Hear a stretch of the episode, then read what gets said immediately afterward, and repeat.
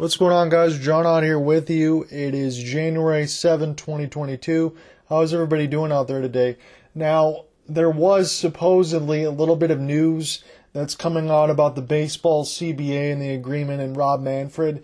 I will get to that a little bit in this segment, but I wanted to start with some positive news here from the Dan Dickerson front and Evan Woodbery of MLive. Got a chance to talk to Dan Dickerson play by play for the Detroit Tigers, and I want to share a little bit of that with you.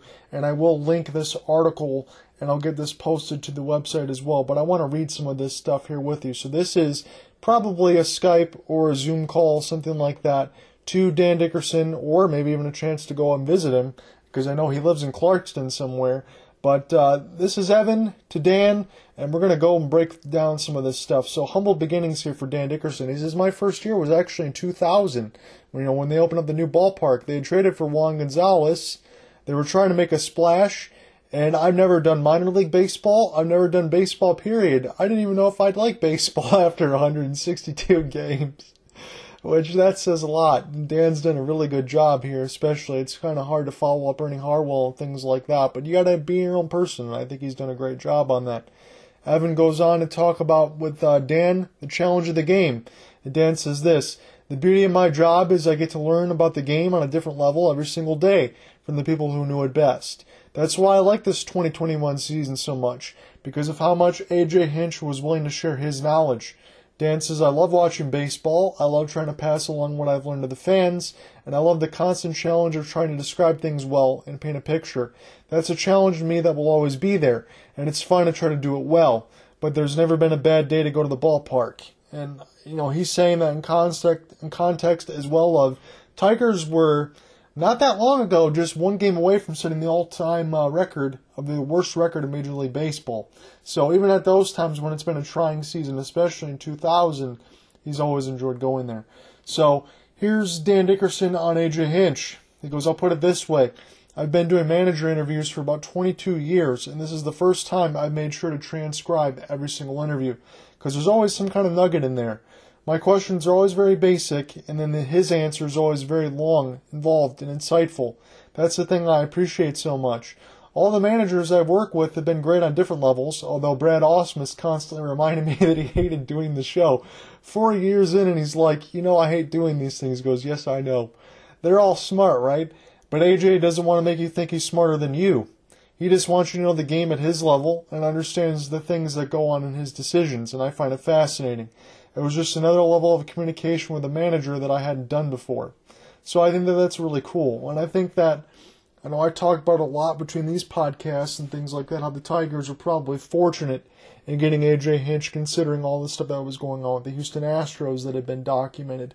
But at the same time, when you look at what Dan is saying, you think about the context of how the players between, you know, Carlos Correa, Jose Altuve, Alex Bregman, uh, JD Martinez, everybody else that was in the locker room all at one time, whether it be Gerrit Cole, Justin Verlander, any of that kind of stuff, all those mixes of players that he's been involved with or he knows. And you think that all those contexts of why those players connect to AJ Hinch, and when you hear something honest from a broadcaster like that saying that why he connects with AJ Hinch and everybody's personality is different, I think it goes to show you Tigers ended up making the right decision. I know it's just one of those things on a broadcaster perspective of you got to say nice things because you work for the team. But in all honesty, for listening to Dan for this many years now, after following Ernie Harwell and things like that, you'll get the ultimate sense of appreciation and passion from Dan. And I really enjoy that. And that fresh perspective there from AJ Hinch is something that I think is really important, not only for Tigers fans, but to appreciate the kind of guy AJ is and the kind of guy Dan is as well. So, Here's uh, Evan Woodbery asking Dan Dickerson about Miggy's 500 and some historic calls. Here's Dan's response. One thing I've learned through the years is that you can't plan out a call. You're aware that the call is going on and it's going to get replayed a lot. In 2006, when they clinched a playoff spot in Kansas City, I remember that I kind of wrote it out about what Miguel Cabrera was doing, and when I heard it back, I was like, well, that sounds canned. And also, I think I evolved an idea of where you're going to say something, but you really want to react to that moment. When Miguel Cabrera's 500th home run was approaching, I knew the thing I wanted to do was replace what I would usually say with gone with 500. But after that, I had to be able to react with the moment, react to him and describe him coming around the bases and going into the dugout and coming out to the bow.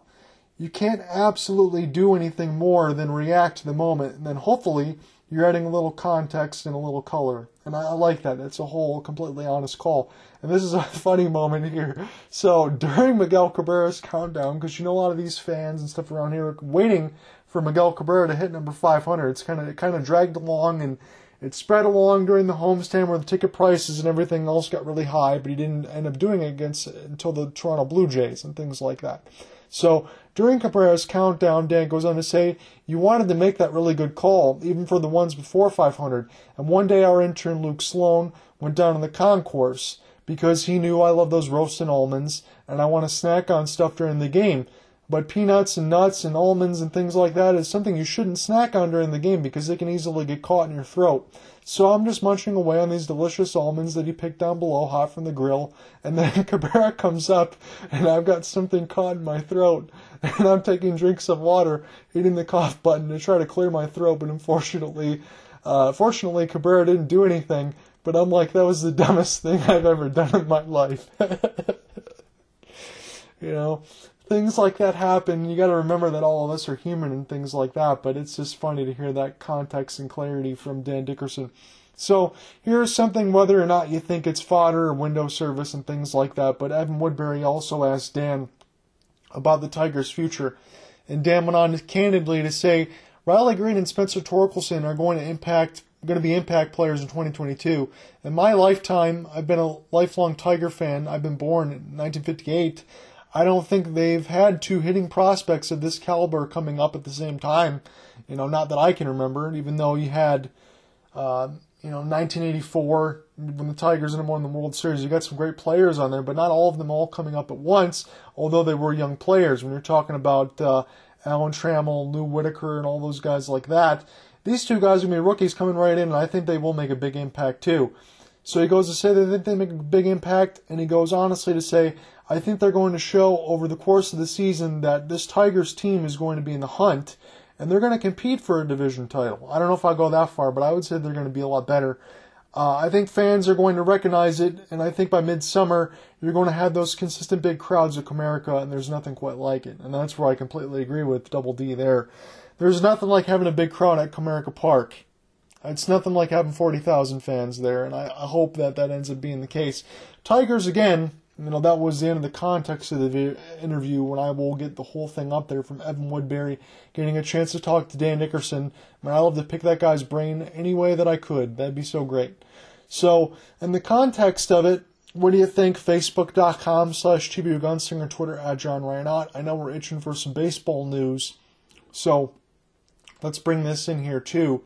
So, this is Ryan, uh, Dayn Perry of CBS Sports here. MLB Lockout League, Major League Baseball Players Association likely to restart CBA negotiations soon.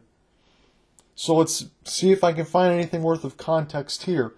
The owner lockout that's grounded the MLB's offseason to a halt drags on, and the two sides between players and team owners haven't discussed the major issues since the labor stoppage commenced However, there's hope that these discussions will begin this month and address the economic issues that are driving the current standoff.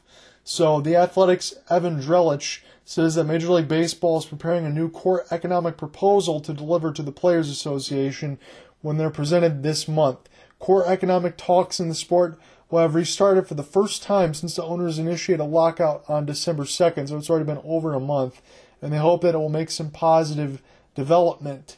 They're likely to address the shrinking share of those league revenues, indicated by the part of the declining average player salary, the occasional practice of service time manipulation.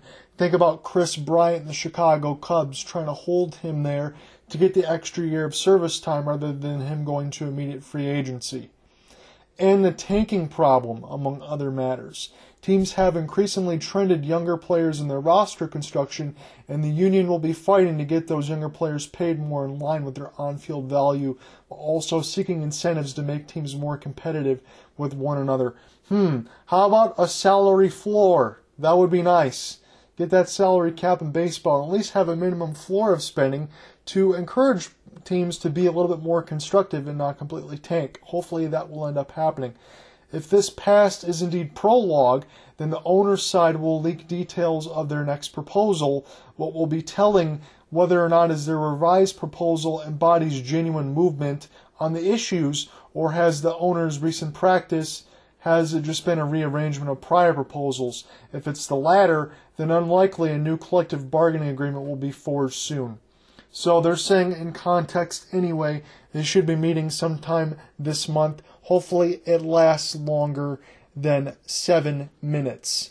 And that's the thing that we have to kind of keep in context at the time. Uh, we're going to come back in here and talk about some more baseball stuff, and I will get this uh, posted to you as well. I'm going to bring this audio in. I don't know if it's going to double dip here for me, so I'm going to try to upload it a little bit later if I can as well. So let's check this out. I don't know if it's going to double dip on my video side, so I'm going to have to cut this short, but I know it's not going to double dip on the audio side, so we can leave this as part of the podcast. So I want to play this for you. This is Adam Schein when the on CBS Sports when Man, Rob Manfred announced the lockout. This was some of his thoughts. Take a listen to this. I really think Major League Baseball should change its logo to Rob Manfred flipping the double bird to the fans. Because that's all I heard. That's what he's saying. That's what he's doing by locking out the Major League Baseball players. They had a seven minutes meeting yesterday with a deadline looming. Seven minutes. Oh, oh, good. Our daily Time to Schein production meeting goes longer than that. Manfred isn't a baseball fan, nor does he care about the good of the game. He doesn't care about the players or the fans themselves. I'll say it again only baseball can ruin baseball. Keeping players and the minors to limit when they can be free agents, that's a joke. It needs to change. That's the old Kris Bryant rule. It's embarrassing. Give me the DH in both leagues already. I want to see expanded playoffs for money, for everyone, for interest, for buzz, for the fans, for teams. How's this as a concept? Not to tank. Give me a salary floor. We can talk about the cap. Give me a floor. The Pirates and Orioles are offensive, not the Dodgers, Yankees, and Red Sox. A fair deal was there to keep the momentum going. The season this year was amazing. The Dodgers versus the Giants all year. Ohtani's genius. The Braves winning the World Series. And the offseason, piping hot. And now, splat, thud.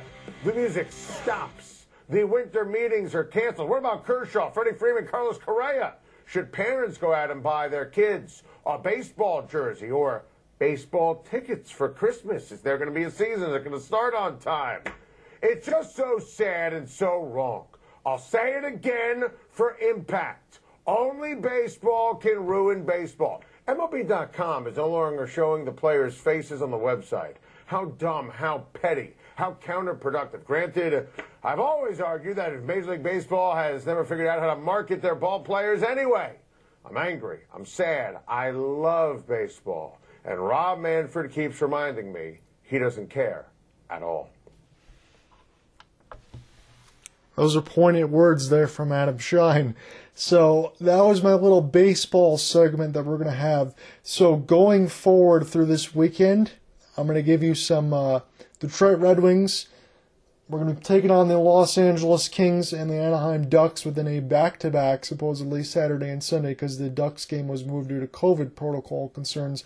So we're going to get that in there. And I'm also going to get to you this weekend some things I might have missed over there, some lowlights of 2021 and some new tech news that's coming out. So stick with me this weekend and we'll get you some more news. And from the uh, video prospect, I will have that video of Adam Schein also linked because I think if I did it over the video, it would uh, double dip and it would sound horrible. So stick back in from the break and we will talk a little bit more this weekend. As always, guys, I appreciate it. Peace out.